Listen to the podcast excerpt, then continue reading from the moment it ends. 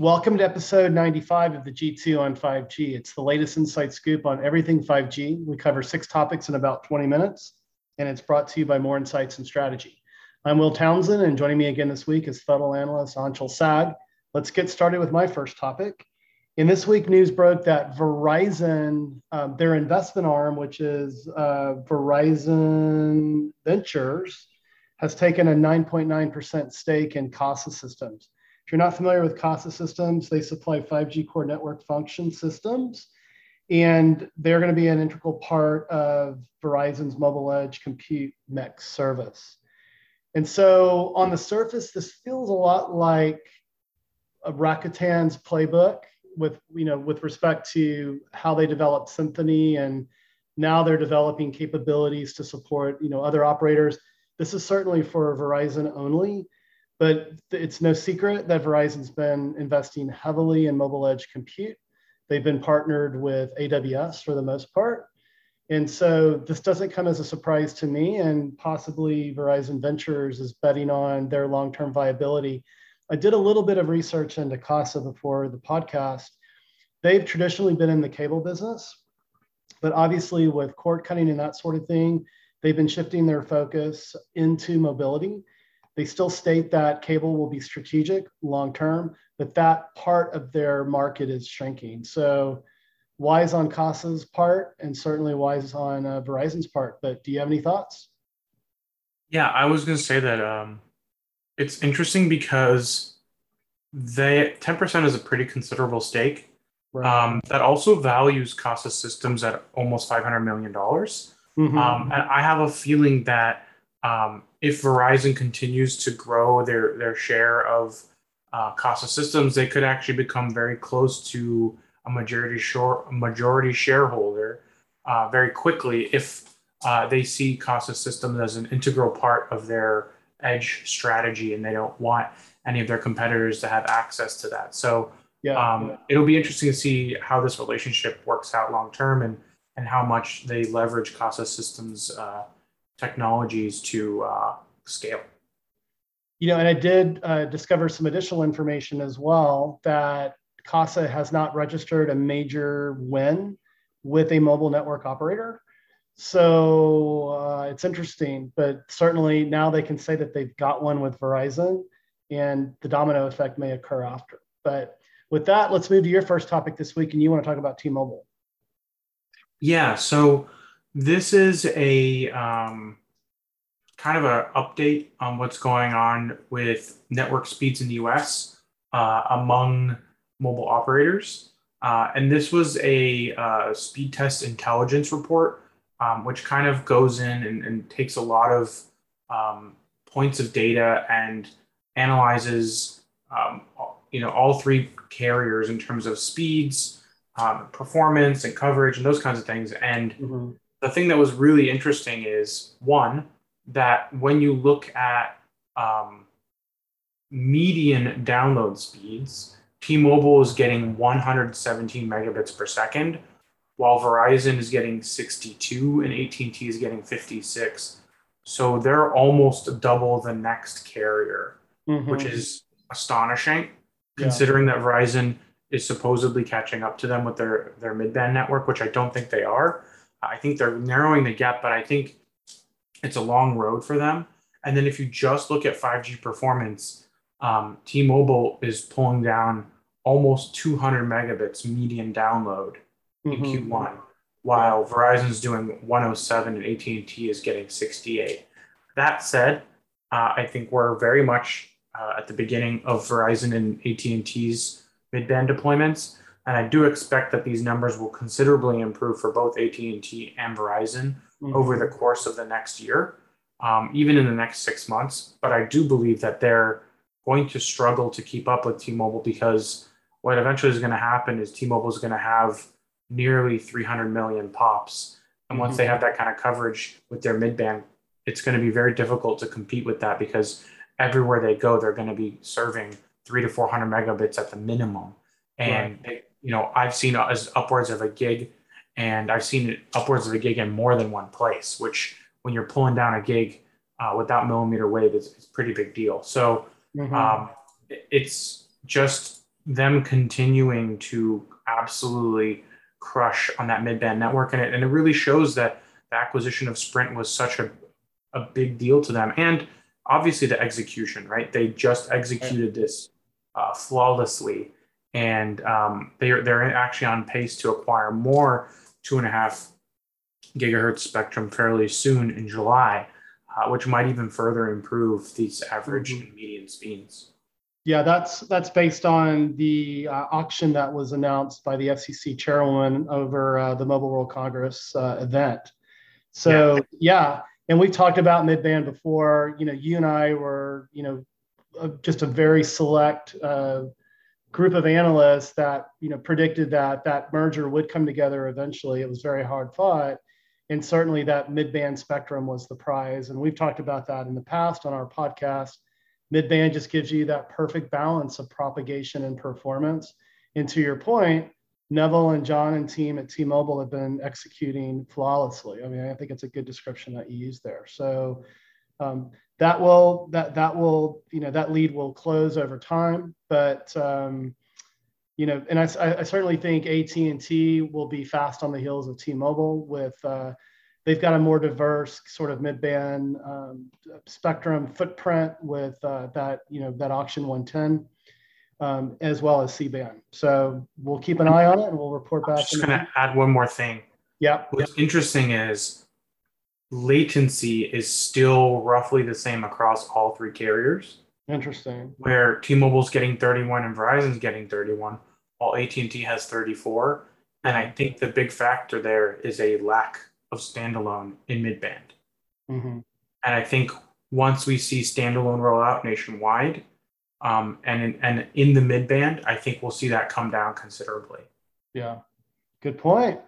Well, let's move to my second topic this week, and I want to talk about General Motors, and they are partnering with Cisco to leverage Cisco's wireless backhaul for vehicle testing. And this is pretty interesting. I dug into it, and it's actually Cisco brands their ultra reliable wireless backhaul. And what GM plans to do as they are developing vehicles and they're testing them on tracks is that they're going to leverage Cisco's uh, wireless backhaul to, in real time, capture data from vehicle sensors. And they believe this is going to help shorten test cycles and ultimately improve uh, time to market with respect to bringing new cars um, into the markets. And so, um, you know, and, and this is pretty compelling from my perspective because fiber isn't everywhere. Although it, it is, you know, when you look at what AT&T is doing, it is it is proliferating pretty quickly. But there are going to be areas where fiber just isn't there. Microwave is not going to, you know, cut the, you know, the mustard in a lot of these applications. So I just think this is a fantastic sort of highlight. It really demonstrates Cisco's capabilities within their mass scale infrastructure group and what I also read in the news was this is part of an acquisition that Cisco made in, in Fluid Mesh Networks. And this technology is already being used today in ports, mines, and railways. And I've also talked about how those are perfect use cases for private 5G. But what are your thoughts? I think it's a very interesting technology. I think having wireless backhaul um, for vehicle to, in this case, trackside connectivity will, I think, hopefully have the automotive manufacturers think more about um, how they operate with a smart with you know infrastructure in place and how they can design a vehicle to have the kind of communications that might be necessary both in testing and in use yeah, um, to yeah. make a vehicle more prepared for a more V2X like environment in the world. Um, one of my favorite things is this is called um, C-U-R-W-B, which almost sounds like a three-year-old trying to pronounce the word curb, um, which I think is kind of funny. Yeah. Um, but other than that, I, I, I, do think it's a very compelling technology, and I'm glad to see that there's um, enough uh, wireless technologies out there to help accelerate the development cycles of automotive vehicles, as well as in general, you know, potentially op- create opportunities in the infrastructure side you know, it's compelling to see these uh, well-established automobile manufacturers embracing technology. We've talked about Ford in the past and their plans to deploy 5G to do a lot of uh, automation and that sort of thing. And here's GM leveraging, you know, a, a very capable backhaul solution to try to shorten development time. So it's uh, sometimes these uh, these automobile manufacturers in Detroit are sort of old school, and they don't embrace technology quickly. But certainly GM and Ford are demonstrating otherwise. But let's move to your second topic this week, and you want to talk about OpenRF and some expected plans for devices. Yeah, so this comes from a uh, report in light reading from uh, a friend of ours, Mike Dano. Yep. And uh, this was a report around uh, Open RF Association, which was established a couple years ago. Um, and they're saying that uh, there are going to be devices that run on Open RF standard um, by the end of this year. Um, mm-hmm. And what's interesting is um, the executive who's quoted is actually a Qorvo uh, executive. And when I saw the Open RF, um, you know, organization created, my my gut reaction was that this is a a joint effort to create some way to deploy millimeter wave mm-hmm. uh, in a way that can um, share the resources across different organizations um, so that millimeter wave can be deployed cost effectively uh, outside of the Qualcomm infrastructure. Mm-hmm. Um, because ultimately, right now, if you're building millimeter wave, unless you're Apple or Qualcomm, um, you're going to need some kind of module for millimeter wave. And if you look at pretty much every millimeter wave deployment to this day, um, other than, than Google um, and Apple, Qualcomm pretty much owns the majority of the millimeter wave market. And yeah. I have a feeling that this is going to be uh, how uh, other parties deploy millimeter wave. Um, because if you look at like what's going on in the in the market today, a lot of these companies already have 5G solutions, uh, be they Qorvo or Skyworks. Yeah. Um, and, and the reality is, if you look at the Open RF um, organization, it's Broadcom, Intel, MediaTek, Murata, Qorvo, and Samsung. Right. Qualcomm is not present, um, which makes sense to me because I feel like this the entire purpose of the Open RF uh, organization is to, as a foil to Qualcomm. Um, right. But I think um, to me, it makes the most sense that uh, MediaTek is kind of the the the power behind this in the sense that they have the modems right. um, and they're willing to make their modems open to this organization to enable different types of RF front ends to give OEMs more choice. Yeah. Um, but ultimately, I think they're trying to recreate possibly some of the deep integrations that Qualcomm has from their RF front end to their modem, which are very difficult to reproduce unless you have something like OpenRF established. So yeah. I see OpenRF as a competitive um, foil to what Qualcomm is doing with their RF 360 from yeah. their you know RF to modem system that they call it. Um, and I think that uh, it'll be interesting to see what those products look like and how they perform in terms of you know RF signal, power, and performance. So it, it, we'll see what, what happens at the end of the year. I but I have a strong feeling it'll be a MediaTek based uh, solution with um, who knows what front end. Yeah, you know, and your insights are spot on. RF is a huge business unit for Qualcomm, right? And so it wouldn't make sense for them to participate in this because it has the potential to chip away at uh, what they've enjoyed from a market share perspective. But I, I've stated this, you know, many times on podcasts. Competition breeds innovation. I, I absolutely agree with you as well. I think we will see something from MediaTek out of the gate on this. They are sort of, if you want to call them, sort of the value play to Qualcomm. They've traditionally have been positioned there. But uh, you and I will actually be attending a MediaTek analyst forum uh, in early May, and we may actually uh, learn some some things that we'll bring back to a future podcast. But I think yeah. your insights are spot on there. I was I was also going to add that there. I think MediaTek is also trying to expand with with their flagship SoCs into the higher tiers, and we may or may not be working on a uh, special podcast from from that uh, that event. So we'll see. Yeah, we'll see. Cool.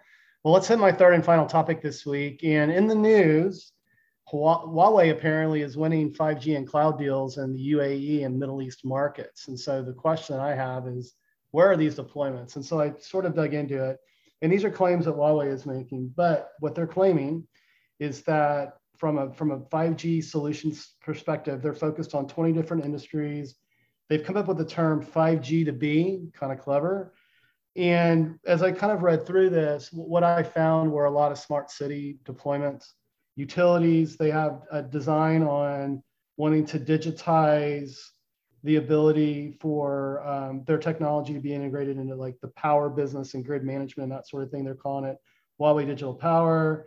They're talking about the green aspects of their designs and, and that sort of thing from an energy uh, efficiency perspective and carbon neutrality. And you know, I just find it interesting that uh, that they're winning deals when in the rest of the world they're getting shut out of deals over security concerns and and that sort of thing. So, and then what's also interesting too, they're reporting that their enterprise cloud business is growing they're saying that they now offer over 220 services, 19 data centers, and over 200 local partner uh, partners, and uh, have over 80 marketplace offerings. And I'm not sure if that was a statement as I read into the into the article, if that's the Middle East or if that's in general. It's probably a broader statement. But does this surprise you that that Huawei is reporting that they're they're having success in the Middle East? I actually think the Middle East is a is a very strong market for them. Yeah. Um, I think when you look at where Huawei has been successful in the past, I think they've been very successful in the Middle East. Yeah. Um, and I think that when you look at um, some of the requirements that some of these governments will put on network infrastructure, um, I think Huawei might be a good fit for those companies. Mm-hmm. And I, I, think that a lot of these countries, like the UAE um, and other Middle Eastern countries, I don't think they care as much uh, about whether or not um, they're being spied on by you know the Chinese government or using that as an excuse. I think. Right. Um, so I think they're just more comfortable using Huawei, and they still think Huawei has has good products that fit what they need. Um, and obviously, you know, Huawei isn't as capable today as they were a few years ago right. in terms of delivering some solutions. So they might not be, you know, uh, top to bottom Huawei anymore, but they're going to use Huawei where they can and where they think it makes sense. Yeah. Yeah, you know, there's no doubt Huawei has invested just a tremendous percentage of its overall revenue back in R&D. At one point, it was 20 to 25 percent. That that certainly they've had to you know, probably adjust that, just given the current economic situation, their loss of business in Europe, and certainly the rip and replace that's going on in the U.S. But uh, it's interesting and we'll continue to monitor it. My thought was that as they as they moved out of uh, service provider, that they would double down on an enterprise business that was quite a bit smaller relative to the other business units in their their smartphone device business and in their uh, cellular infrastructure business. But time will tell. But we'll keep we'll keep our eyes open and and uh, our ears open there. But let's move to your third and final topic this week. And you want to talk about Samsung and Apple and uh, some speed test results. Yeah. So um, I was looking at a story from Sasha Segan over at PC Mag, and he reported that um, using some of Ookla's speed test results, which are similar to the results that we saw from T-Mobile, yeah. um, also an Ookla report, um, they found that uh, the Galaxy S22 Ultra is by far and away the fastest smartphone uh, on all cellular networks. Um, and it kind of corroborates what I've seen on, on my devices as well as what he's seen on his. Mm-hmm. Um, the interesting thing is, is that this S22 Ultra is using a uh, Qualcomm X65 modem, which is mm-hmm. inside of the Snapdragon uh, 8 Gen 1, while the iPhone 13 still uses an X60 modem, uh, which is what the iPhone 13 has. And because of that, um, there's a pretty interesting speed gap, whereas um, the the S22 Ultra is getting about 116 megabits per 2nd mm-hmm. while the iPhone 13 Pro Max gets about 100. Okay. And um, the interesting part is uh, the iPhone 13 Pro Max gets about the same speed as Samsung's Galaxy Z Fold 3, which has the exact same modem from last year. So um, clearly, the Qualcomm modems are the leaders uh, in this space, and the latest modems do perform considerably well uh, mm-hmm. uh, compared to last year's modems. But um, you know, Samsung kind of rules the roost uh, on the device side because they are using um, the fastest possible uh, chipsets from Qualcomm. And it'll be interesting to see if we can get that data with some Exynos chips with their modems as well. Uh, mm-hmm. But unfortunately, I don't think that data is available because uh, the Exynos uh, isn't available in the North American market, as far as I know. So, mm-hmm. um, you know, we'll have to look at those that data maybe potentially globally and see how the S22 Ultra performs in countries where uh, they do have mid band and uh, they do use Exynos chipsets. But overall, you know, yeah. Samsung continues to keep its leadership. And what's really funny is um, the S21 Ultra from last year also outperformed the 13 Pro Max uh, and the iPhone 13 Pro. So Samsung kind of both current and last generation continues to maintain its leadership on on 5G speeds they're doing beautiful devices. I have a couple demos that I'm playing with right now that have been given to me by a couple of different operators, and they're you know the fit and finish is beautiful. The, the performance is you know it's amazing, and they continue to make just a really solid product. So I'm not surprised to you know to hear what you had to say there on your third topic. But hey, buddy, it's been another great podcast this week. Why don't you take us home? Absolutely. We hope our viewers and listeners found this week's topics interesting. If anyone out there would like to provide insight on a specific 5G topic for a future podcast, please reach out to us on social media. Will is at Willtown Tech, and I'm at Anshel Sag. We hope you have a great weekend, and please tune again next week.